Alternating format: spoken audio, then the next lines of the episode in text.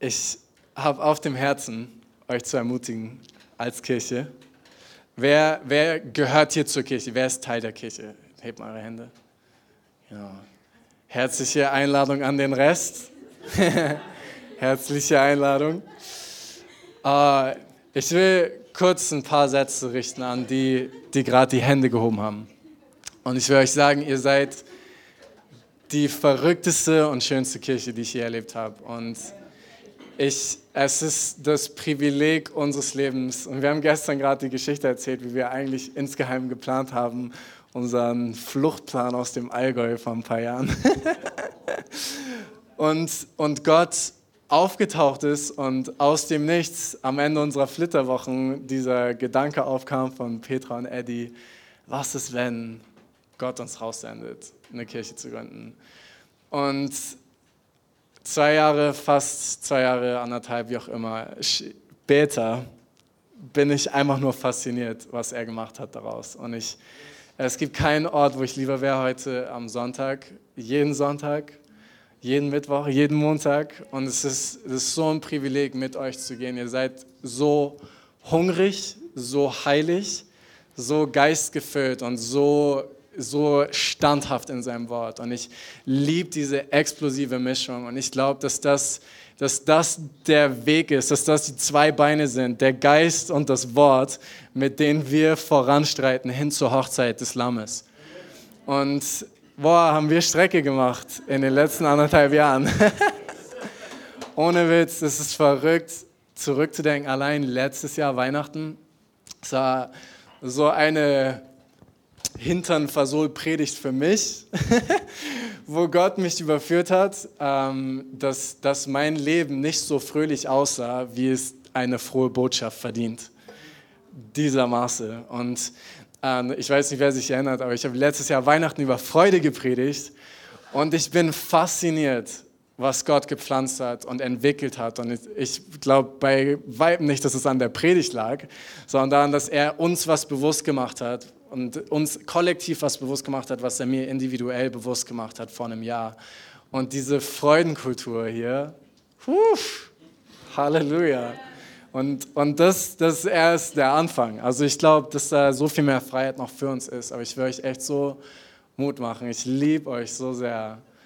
Und ähm, eins der krassesten Zeugnisse letztens war, war, wo Gäste hier waren, die nicht mal Deutsch gesprochen haben und nach dem Gottesdienst halt nicht bewerten konnten, die Predigt war gut biblisch fundiert und keine Ahnung, sondern sie haben einfach nur gesehen und beobachtet und ihr Zeugnis danach war, man merkt, ihr liebt euch. Ihr liebt euch wirklich. Und ich war so, Halleluja, was für ein Zeugnis. Und, und ich habe das nie erlebt, wie, es ist so herrlich zu sehen, wie wir nicht investiert haben, primär in Gemeinschaftsaktionen oder so, sondern gemeinsam vor ihm zu kommen. Und das ist die schönste Gemeinschaftsaktion, die wir machen können, oder? Und schaut, was das für eine Einheit produziert unter uns. Oh, er macht es so viel einfacher als all die Agendas und Konzepte. Und es ist einfach, ja, ihr seid die Besten. Gebt euch einen Applaus. Yes, und der Herr hat mir aufs Herz gelegt, ähm, einen Ruf an euch zu richten, unsere Vision, uns neu zu unserer Vision zu committen fürs nächste Jahr. Weiß jemand, was unsere Vision ist? In kurz, unten auf dem Schaufenster. Danke, Lenz, sehr gut. Kriegst ein Leckerli. Jesus täglich mehr lieben. Das hat Gott uns aufs Herz gelegt und ich habe eine heilige Dringlichkeit auf diesem Statement, wo ich glaube, das ist dringlicher, relevanter, wichtiger und simpler denn je. Und ich will, will dich und, und uns ermutigen, lass uns das neu, frisch zu unserer Vision machen fürs nächste Jahr. Und ähm, Luca hat gesagt, heute gibt es keine Neujahrswitze, aber der Herr hat anders gesprochen. ähm, denn der Herr hat mir ein Wort aufs Herz gelegt ähm, und zwar hat er mir gesagt, Julian, ihr geht als Tab im nächsten Jahr 24-7. Ihr werdet 24-7 Anbetung machen. Und ich war, okay. Wir haben fünf Anbeter Anbetungsleiter, Becky, mach dich bereit, kündige deinen Job. ja, stimmt. Er hat das nicht abgesprochen, aber. Und dann habe ich das aufgeschrieben, habe aufgeschrieben, wir peilen 24-7 an in 20 und dann habe ich es aufgeschrieben und dachte, nein. in 20? 24. 24. Und dadurch, dass mir es vorher nicht kam, glaube ich wirklich, dass es eine Bestätigung vom Heiligen Geist war, weil, ähm, weil mir das so eine Freude gegeben hat und ich dachte, die Poesie des Herrn ist einfach so herrlich. Und wer sich jetzt denkt, boah, 24 Stunden die Woche, wie sollen wir das schaffen? Wir haben 70 Gemeindemitglieder. Ähm, keine Sorge. Ich habe den Eindruck, dass er das noch toppen will und sagen will, er gründet 72 Tabs. 72 Tempel im nächsten Jahr in München. Lange Rede, kurzer Sinn. Ich habe den Eindruck, dass das, was hier drin passiert, was wir hier drin kultivieren, dass er es raustragen will. Aber anders, als ihr vielleicht jetzt vermutet. Ähm, ihr dürft Kolosser 3 aufschlagen.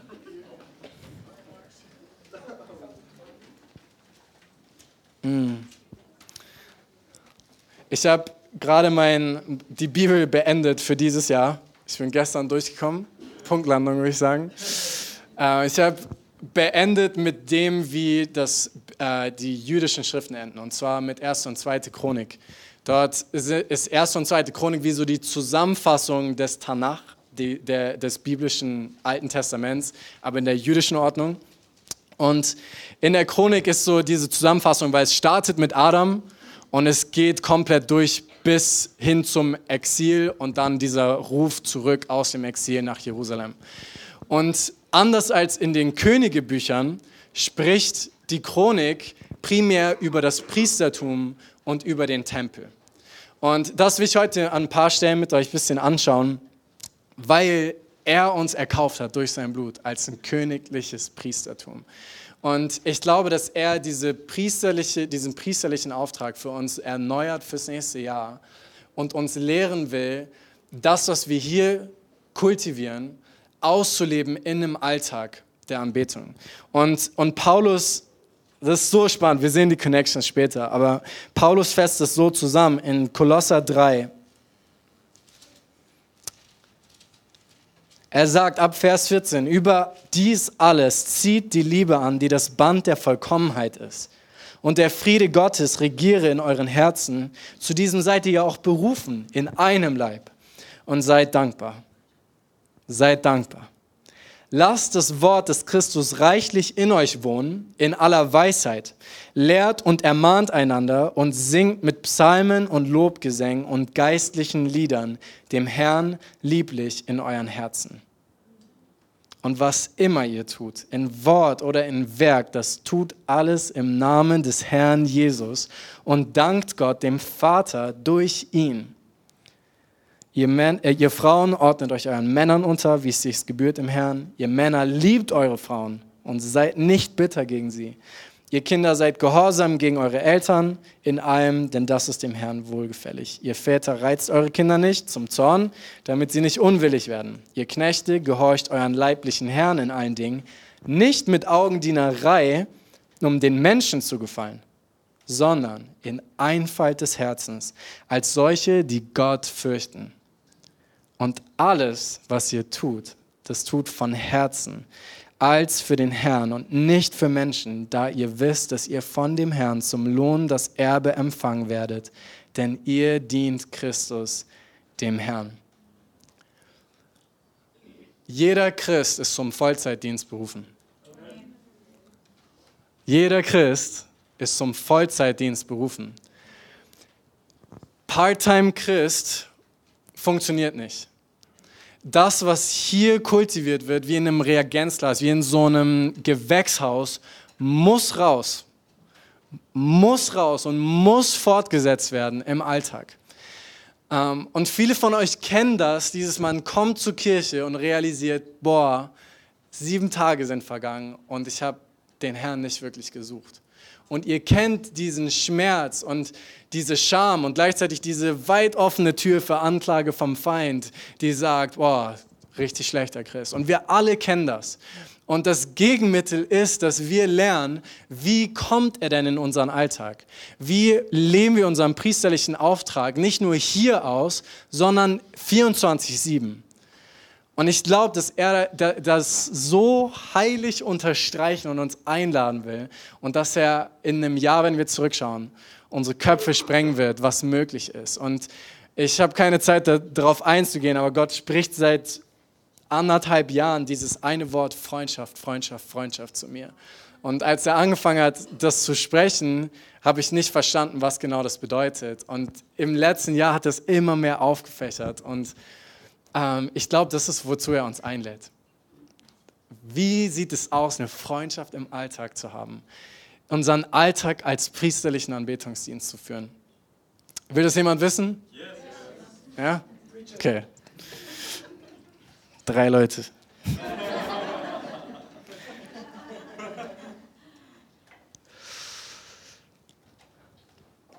Der erste Schlüssel zu unserem Auftrag ist Lob, Dank und Liebe. Ihr könnt aufschlagen 1. Chronik 16. Dort sehen wir nämlich, was David, der Mann nach dem Herzen Gottes, der Anbeter, der, der 75 der Psalmen geschrieben hat ungefähr, der ähm, gewissermaßen der Gipfel war im Alten Testament, was, äh, was Anbetung und Erweckung im jüdischen AT-Kontext anbelangt. Und er hat eine eine krasse Sache installiert, die es vorher nicht gab. Und das ist das, wovon wir immer noch zehren. Wenn ihr euch gefragt habt, warum wir eine Stunde in Singen investieren, dann ist hier deine Antwort. 1. Chronik 16.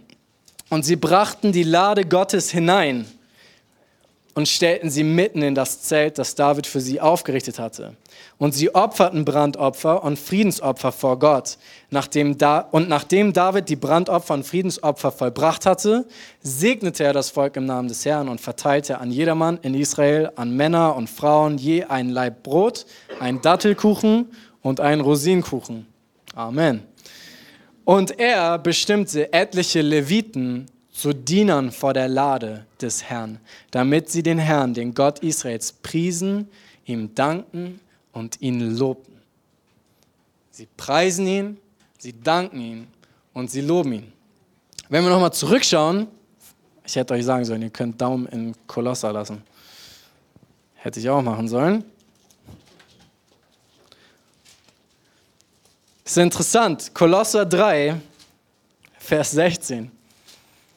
Lasst das Wort des Christus reichlich in euch wohnen, in aller Weisheit, lehrt und ermahnt einander, singt mit Psalmen und Lobgesängen und geistlichen Liedern dem Herrn lieblich in euren Herzen. Und was immer ihr tut, in Wort oder Werk, das tut alles im Namen des Herrn Jesus und dankt Gott, dem Vater, durch ihn. Paulus setzt das, was David angesetzt hat, für Israel und für Jerusalem setzt er fort und sagt, das ist immer noch unser Auftrag als Priester Gottes.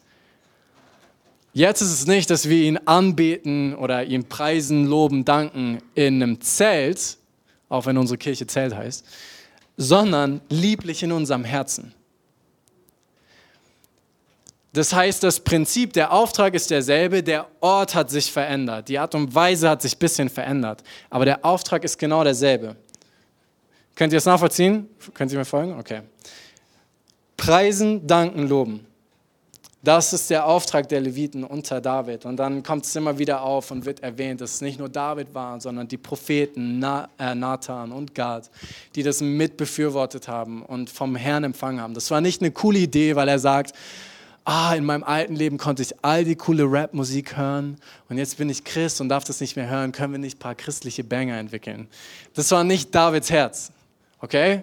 Sondern das waren Propheten, die das bestätigt haben. David selbst als Prophet hat diese Anbetungsordnung empfangen. Und aus demselben Grund singen wir, okay? Nicht um Menschen irgendwie anzulocken, weil Jesus nicht attraktiv genug wäre, müssen wir noch ein paar hübsche Lieder singen, sondern weil, weil das sein Wunsch war. und sein Wunsch bis heute ist.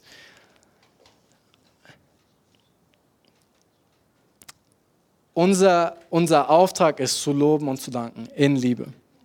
Von Herzen, lieblich in unseren Herzen. Und ich weiß nicht, wie es euch geht, aber für mich waren solche Challenges häufig herausfordernd, weil ich wusste, das stimmt. Ich habe Prediger gehört, die sowas gesagt haben und habe gewusst, das stimmt. Es ist unser Auftrag. Wir sollten so leben. Aber ich wusste nicht, wie ich mein Herz erwärmen soll, wirklich in Aufrichtigkeit, in Wahrheit. Nicht nur als religiöse Praxis, wo ich mitmache und durchkomme mit der Masse, sondern wirklich, wo ich wirklich in, in Aufrichtigkeit diesem Auftrag nachkomme. Und, und daran bin ich verzweifelt. Wem geht es so manchmal? Dieses, diese Verzweiflung, wie kriege ich mein Herz erwärmt, dass ich wirklich das ausführen kann, was Gott von mir erwartet? Und das ist das Herrliche, das ist das Evangelium. Alles muss aus ihm fließen. Wir können ihm nichts bringen, was wir nicht zuerst empfangen haben von ihm. Und, und wir sehen das weil diese, diese Schlüsselworte, Leviten und Priester, das kommt die ganze Zeit wieder auf.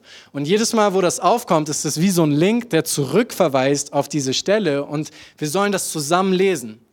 Und dann ergibt sich ein größeres Bild. Und ich will eine Stelle davon an, anschauen. In 2. Chronik 5, dort ist der Tempel gerade errichtet worden von Davids Sohn Salomo. Und wir lesen wieder von denselben, wir haben die Namen jetzt nicht genannt, aber es sind Asaf, Heman, Jedutun, alles übrigens Leute, die in den Psalmen erwähnt werden.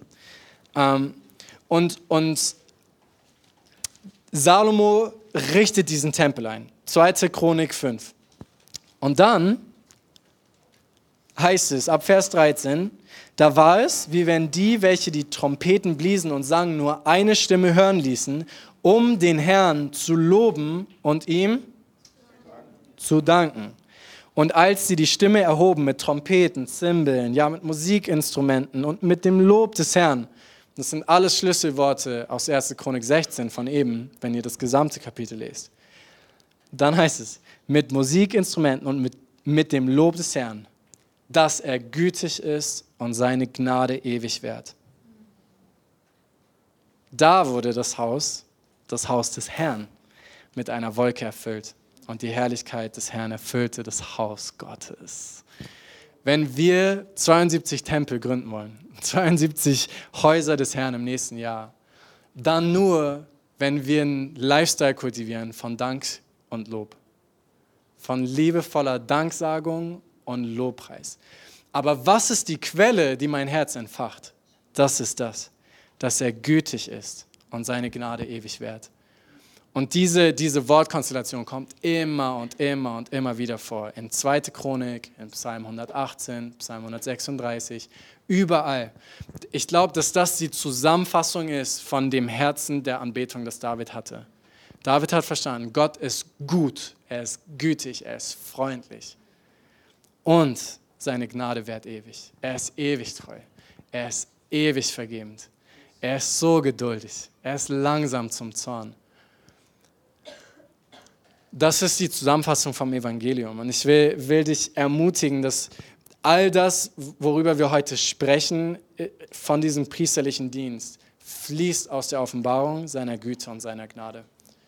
Versenk dich da drin im nächsten Jahr. Und all die Aufträge, die wir heute besprechen, werden dir leicht fallen.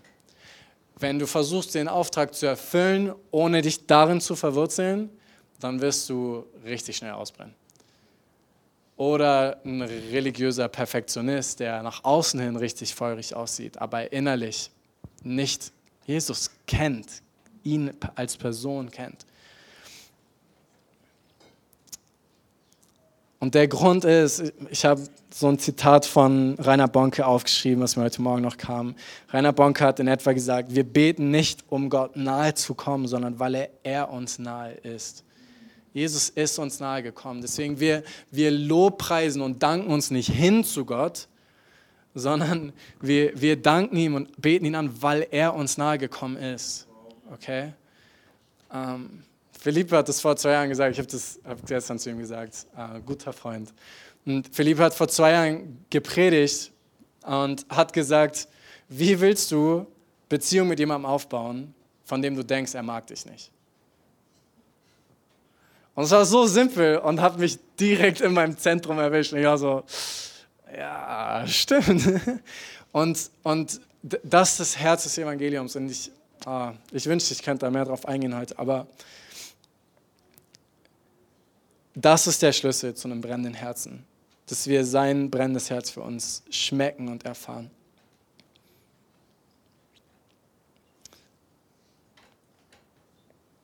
Hm. Jesus, hilf uns.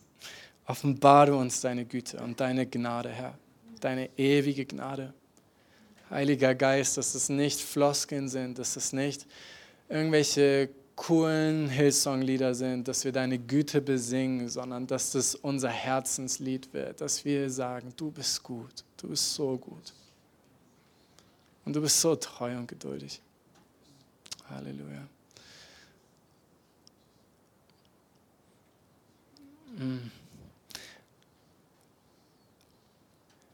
Ich will dich einladen, das zu einer täglichen, stündlichen Praxis zu machen kurze Blicke in deinem Herzen zu ihm zu richten und zu sagen, Jesus, du bist gut. Du bist gut. Und kurze, kurze Worte an ihn zu richten und zu sagen, Jesus, danke, dass du so treu bist. Danke, dass du da bist. Nicht zu versuchen, ihn zu beeindrucken, wie krass du ihn anbetest in deinem Alltag, sondern dich immer wieder zu versenken in seiner Liebe. Und das kann so simpel aussehen. Einfach seinen Namen zu sagen, oh Jesus, Du bist so gut. Mach das zu deinem täglich Brot. Und ich, ich bin da so am Anfang auf dieser Reise, deswegen we're all in this together. Ich das sind die High School Musical Fans. Sehr gut. Ein, ein Gedanke, und ich weiß nicht, wie ich das ausdrücken soll, um es rüberzubringen, aber ich bete, dass der Heilige Geist es anhaucht. Unser Auftrag, Jesus zu lieben, ist heiliger als alles andere in unserem Leben. Das klingt wie so eine süße Hilfe, so Self-Help in deinem Alltag. Wenn dein Chef böse zu dir war, dann sag, Jesus, danke, dass du gut bist. Und, und ich will das nicht lächerlich machen, aber das ist kein Self-Help, sondern ich will, ich will uns bewusst machen, dass das unser heiliger priesterlicher Dienst ist. Das ist, das, das ist der Gipfel unseres Lebens. Und ähm, das, wir kommen schon in den zweiten Schlüssel mit rein, weil ähm, ihr kennt alle diesen Vers aus Offenbarung 2. Ehrfurchterregend.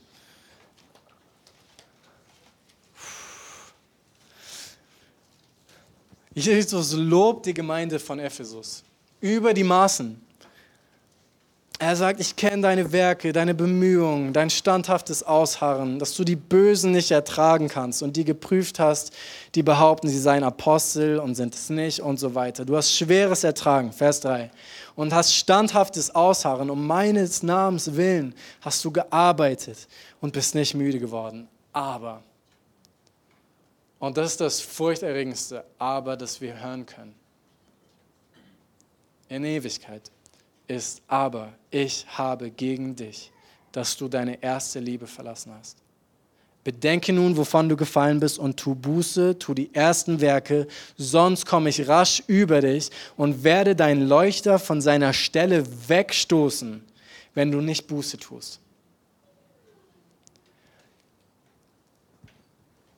Optimale Theologie und Doktrin und auch unermüdliches Ausharren ich halte fest am Glauben, ersetzt nicht den heiligsten Auftrag, den wir haben, und das ist ihn zu lieben, mit erster Liebe, mit ganzer Hingabe, mit bräutlicher Liebe. Und das hat mich zum Schaudern gebracht, immer wenn ich das gehört habe, weil ich nie wusste, ja, bin ich in meiner ersten Liebe? Ist das erste Liebe? Und deswegen ist dieser erste Schlüssel so, so, so, so, so wichtig, weil meine erste Liebe aus dem fließt, der mich zuerst geliebt hat, okay? Deswegen, es geht nicht darum, euch den Hintern einzuheizen und zu sagen, lieb besser, sondern es geht darum, dass wir mehr verstehen, dass das wirklich das eine ist, das nötig ist. Ich habe letztens mit einem Freund darüber gesprochen und wir haben gesagt, die größte Hürde ist, dass wir uns selbst das nicht erlauben, einfach mal still vor Jesus zu sitzen und ihn lieb zu haben.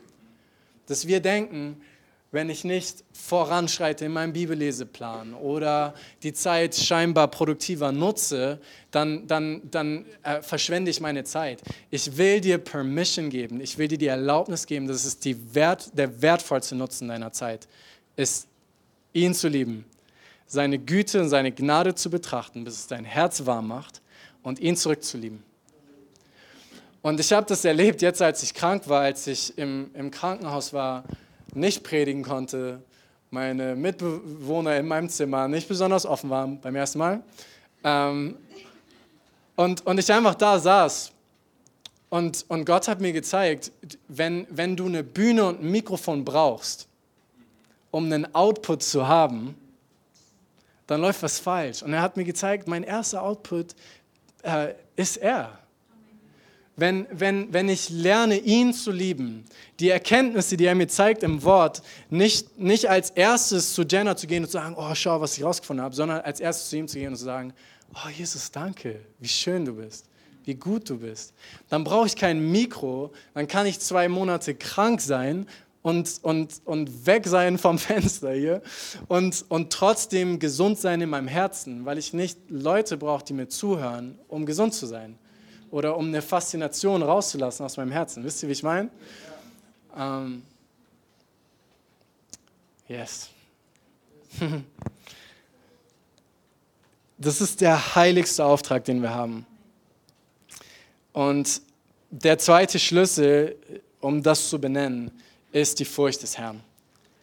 Die Furcht des Herrn ich, ich habe das Gefühl, dass Gott das so unterstreichen will und dass er das als diese, diesen Secret Spice, dieses geheime Gewürz in unserer Intimität mit Jesus hinzufügen will. Ähm, ihr könnt aufschlagen, Psalm 45. Ich bete für eine Kirche in der Furcht des Herrn.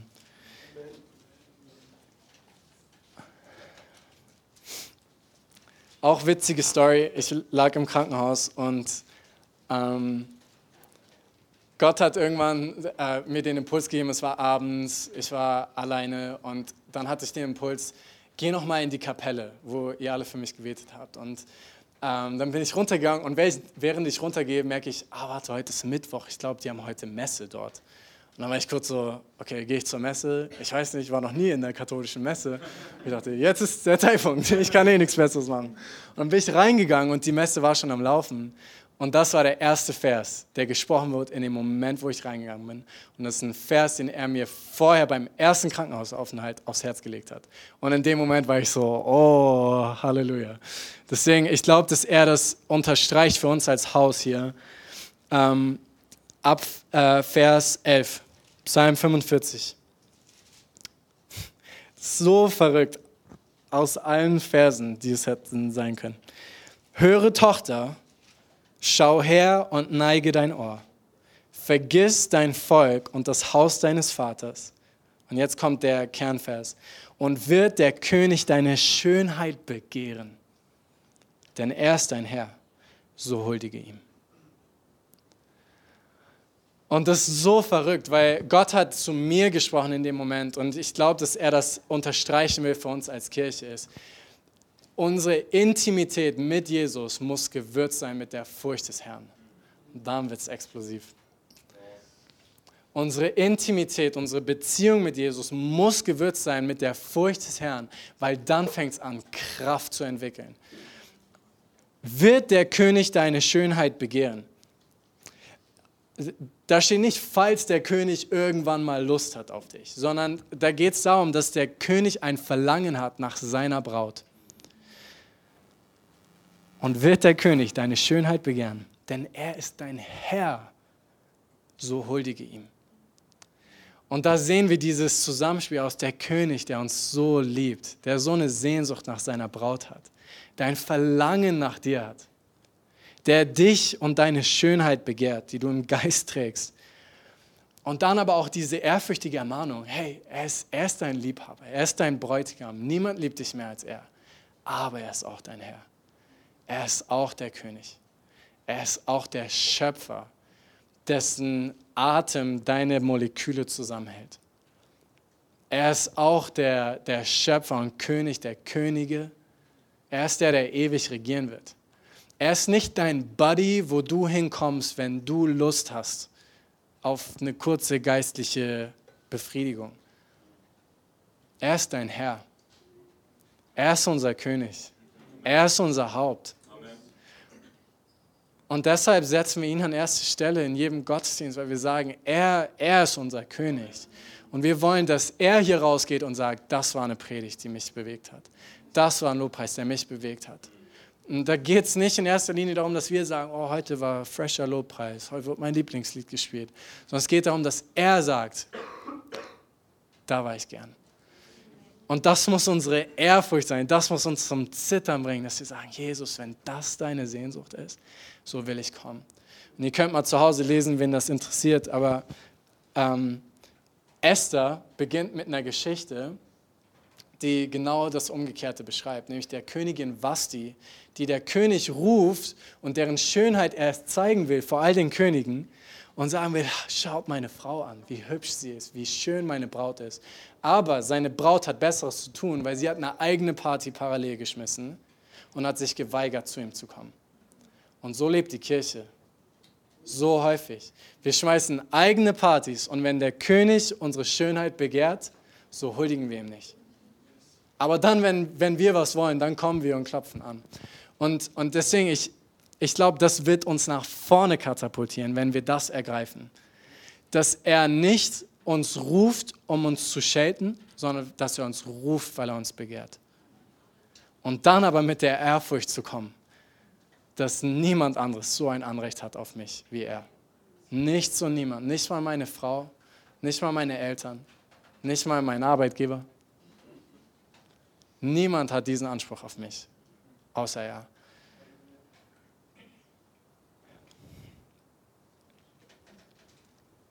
Und wir sehen diese Kombination überall. Ihr könnt euch aufschreiben, äh, Psalm 25, nicht aufschlagen, ab Vers 14, das Geheimnis des Herrn oder andere übersetzen, die Freundschaft oder der vertraute Umgang mit dem Herrn ist für die, welche ihn fürchten.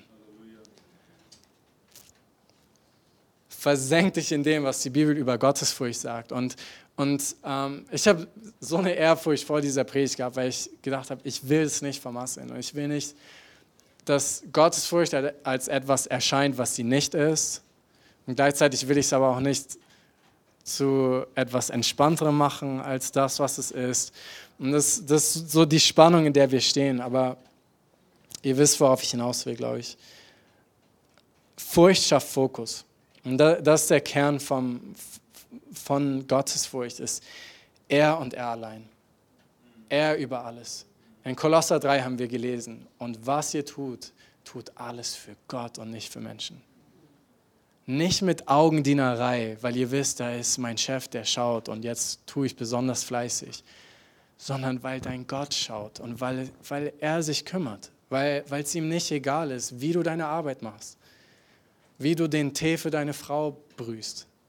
Es ist ihm nicht egal. Und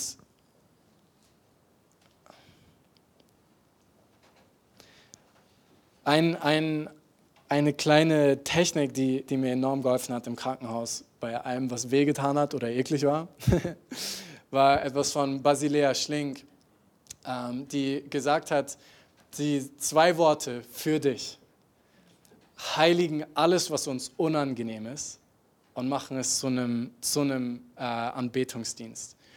Ähm, und ich glaube, sie spielt genau auf diese, diese Verse in Kolosser drauf an, zu sagen, wenn mein Chef mir einen Auftrag gibt, den ich anstrengend finde, den ich nervig finde, den ich unnötig finde, und ich dann aber sage, Jesus, nicht für ihn, sondern für dich, dann wird es mir plötzlich zur Freude, weil ich nicht die Intention oder die Weisheit meines Chefs oder meiner Eltern oder meiner Freunde oder sowas bewerten muss, sondern weil ich meinen Blick auf ihn habe und ich weiß, selbst wenn ich was Dummes tue, in meinen Augen, aber mit einem Herzen für ihn empfängt er es als Anbetung. Und das killt alles Murren in unserem Leben, weil, weil wir plötzlich uns nicht beschweren können über unseren Chef, sondern sagen, okay, aber nicht für dich. Gerne, aber nicht für dich. Und, und das heiligt unseren Alltag. Und dann wird plötzlich das, was uns anstrengend war, die Medizin, die für mich eklig war, und ich gesagt habe, Jesus, für dich und, und plötzlich kriegt das eine Sinnhaftigkeit, weil es nicht, weil mir das Präsenteste nicht mein Schmerz oder meine Unangenehmheit ist vor meinem Chef, sondern das Präsenteste ist mir dann plötzlich Jesus. Und das gibt mir Kraft, um dann das durchzustehen, was ich im Fleisch verachtet und vermieden hätte. Und das macht es so heilig. Und Jesus sagt, das, das ist mir so viel wert. Mm. Ja, Amen. äh, lass noch mal in 2. Chronik reinschauen, in, in Kapitel 19. So, so spannend. Ich bin überzeugt, Paulus hat Chroniken gelesen, bevor er Kolosser geschrieben hat. Ihr wisst gleich warum.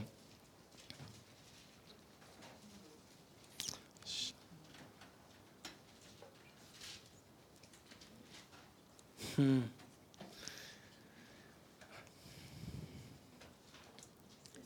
Dort lesen wir die Geschichte, 2. Chronik 19, von Josaphat, dem König von Juda. Und er selbst kriegt den Hintern versohlt von Gott, weil er äh, unweise gehandelt hat. Und danach merkst du, wie er, wie er plötzlich einen anderen Fokus hat. Und wir lesen ab, ab Vers 4. Danach blieb Josaphat in Jerusalem und ging und dann ging er wieder aus unter das Volk von Beersheba bis zum Bergland von Ephraim und führte sie zu dem Herrn, dem Gott ihrer Väter, zurück. Und er bestimmte Richter im Land, in allen festen Städten Judas, Stadt für Stadt. Und er sprach zu den Richtern, habt Acht, was ihr tut. Denn ihr haltet das Gericht nicht für Menschen, sondern für den Herrn. Nicht für Menschen, sondern für den Herrn. Und er ist mit euch beim Urteilsspruch. So sei denn der Schrecken des Herrn über euch. Nehmt euch in Acht, was ihr tut. Denn bei dem Herrn, unserem Gott, gibt es weder Unrecht, noch Ansehen der Person, noch Bestechlichkeit, noch Augendienerei. Auch in Jerusalem bestimmte Josaphat etliche von den Leviten und Priestern und den Familienhäuptern Israels für das Gericht des Herrn und für die Rechtshändel, als sie wieder nach Jerusalem gekommen waren. Und er gebot ihnen und sprach, so sollt ihr handeln in der Furcht des Herrn, in Wahrheit und mit ungeteiltem Herzen. Die Leviten und Priester, die eingestellt sind, um Gott zu lieben, zu loben und zu danken sind auch ausgesandt in das Volk, um dort Recht zu richten, um dort das Wort Gottes reinzubringen, um dort Gerechtigkeit reinzubringen. Und das alles in der Furcht des Herrn. Und das finde ich so spannend, weil, weil was hier durchschimmert und auch bei Paulus ist, wenn wir im Gottesdienst sind, fällt es uns leicht, irgendwie uns geistlich zu benehmen. Aber sobald wir rausgehen, kommt diese Versuchung, nach dem Augenschein zu leben, nach dem Ansehen der Person zu leben, nach dem zu sehen, was, was uns sichtbar und greifbar ist und nicht nach der geistlichen Realität, wir, der wir glauben. Und, und deswegen gerade dort, wo wir rausgehen in unsere Arbeit, brauchen wir diese Ermahnung.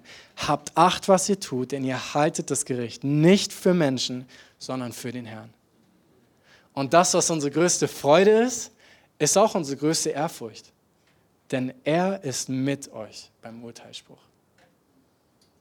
Er ist mit dir, wenn du Dinge anschaust auf deinem Handy, die du nicht anschauen solltest.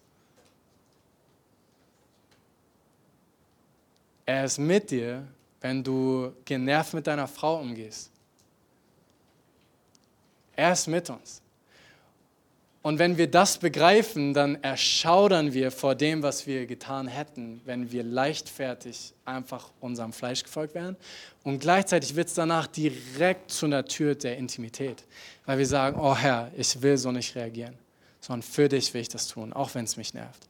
Und plötzlich ist das, was, was, was dir zur Bremse und vielleicht auch zu einer kleinen Ohrfeige geworden ist, wird plötzlich zu einer Einladung der Intimität. Und deswegen ist nicht, das, er sagt es nicht drohend, sondern er sagt es in einer väterlichen Liebe.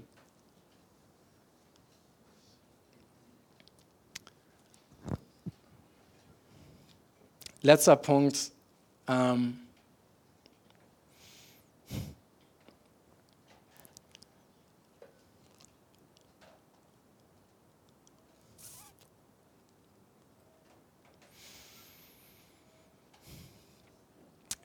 der dritte Schlüssel zu einem priesterlichen Leben und zu 24-7 Anbetung im nächsten Jahr ist der Geist und die Gegenwart Gottes.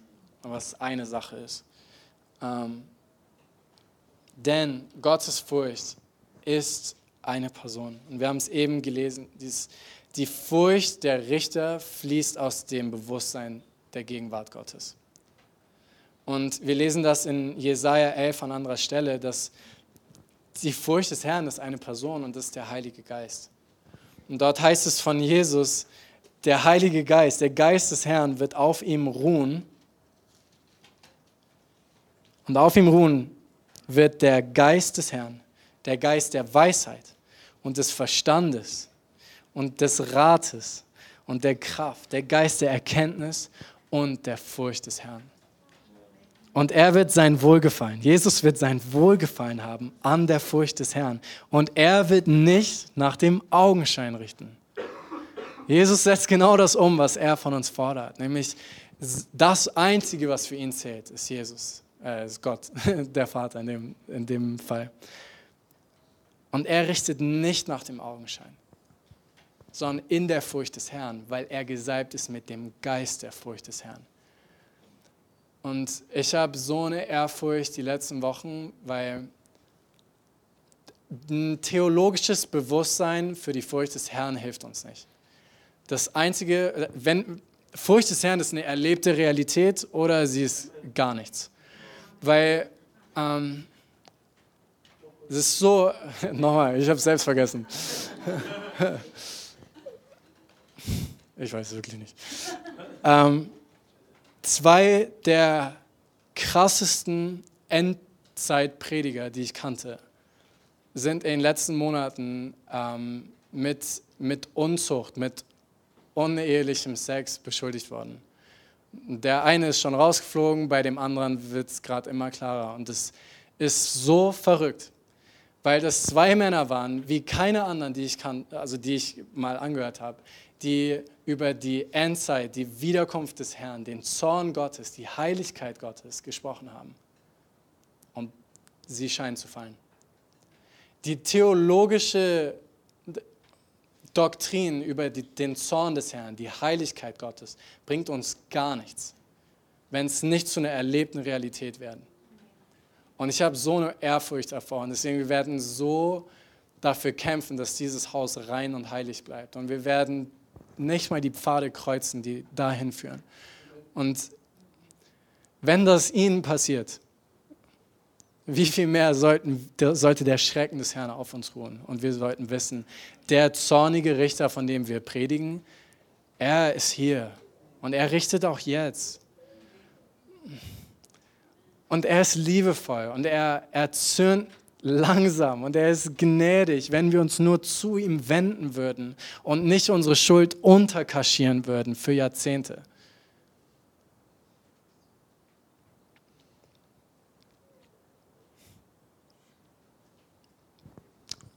Kannst du nach vorne kommen, Boris? Hm.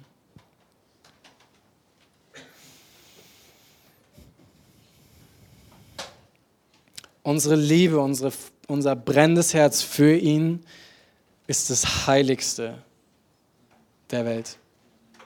Heiliger als unser Leseplan. Heiliger als unsere Ehe.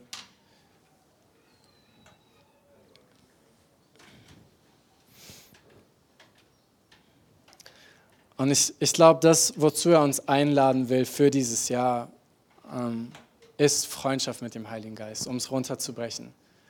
Er ist der Heilige Geist, den wir nicht betrüben wollen, den wir nicht dämpfen wollen. Und deshalb kommen wir mit Ehrfurcht zu ihm als Gott, nicht als Jesus Handlanger, nicht als Jesus Vertreter, sondern als Gott höchstpersönlich.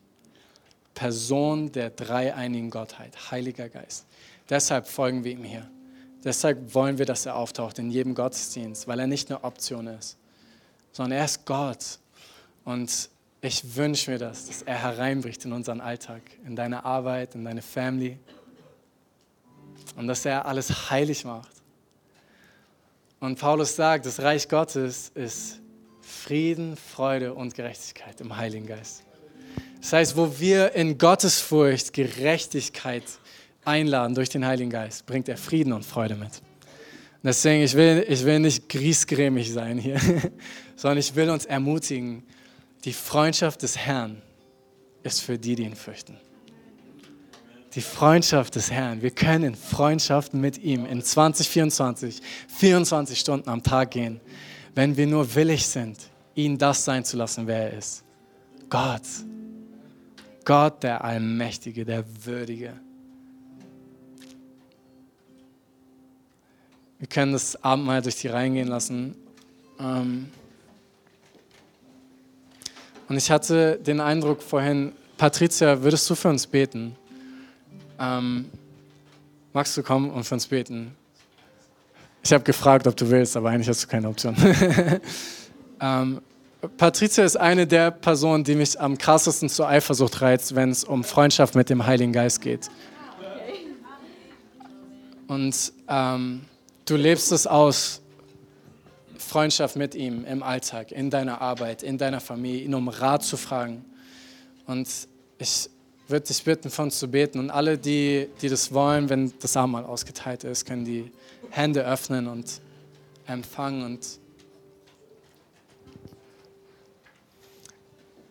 ich bete, dass er Ruheplätze findet in uns. Nicht dreimal die Woche hier, sondern 24-7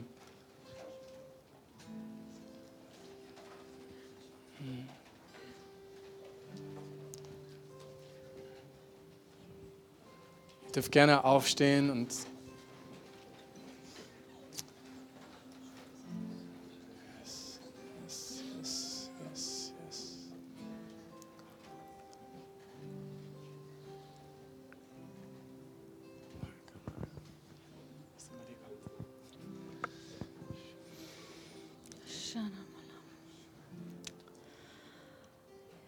Jesus, wir lieben dich.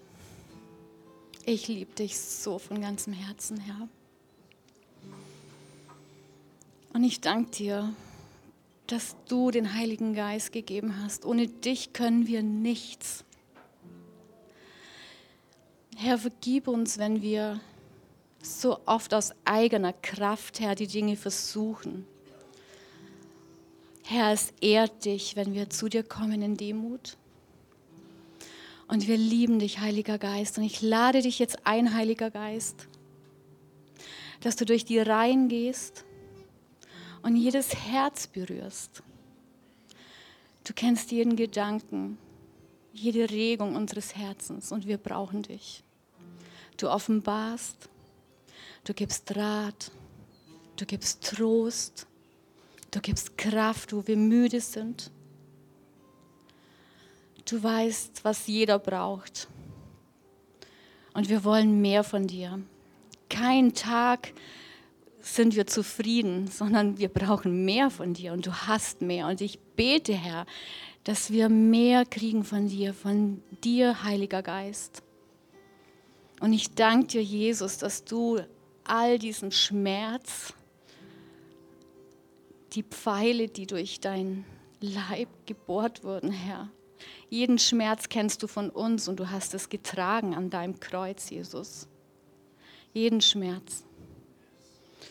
Du hast dein Blut für uns vergossen.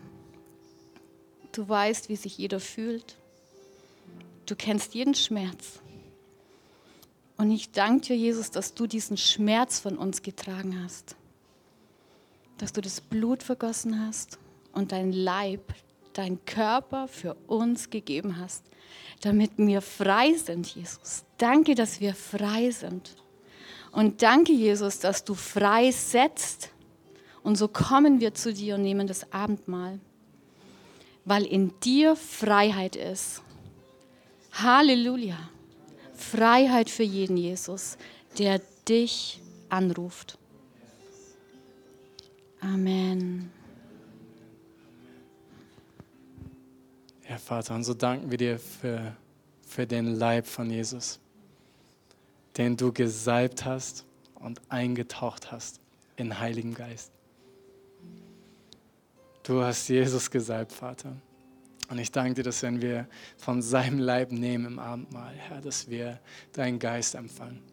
den Geist des Rats, den Geist der Weisheit und des Verstandes, den Geist der Kraft und den Geist der Erkenntnis und der Furcht des Herrn. Heiliger Geist, wir empfangen dich neu. Füll du uns mit der Furcht des Herrn, mit dem Bewusstsein deines Blickes, deiner heiligen Gegenwart und deiner liebevollen Sehnsucht nach uns. Danke für dein Leib, Jesus.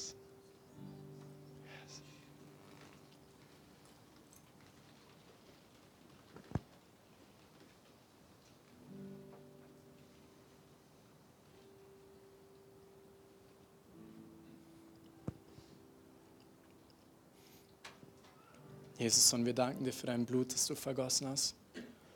Und du hast gesagt, dass in diesem Blut dein neuer Bund ist. Der neue Bund, wo du uns ein neues Herz und einen neuen Geist geschenkt hast, Herr. Und wir brauchen dieses Herz, das, das dir im Tempel ist, dass wir dir von Herzen immer wieder einfach liebliche kleine Lieder bringen in unserem Alltag, die dir alles bedeuten. Dass wir dir liebliche kleine Blicke zuwerfen, dich loben für deine Güte und dir danken für deine Gnade, Herr.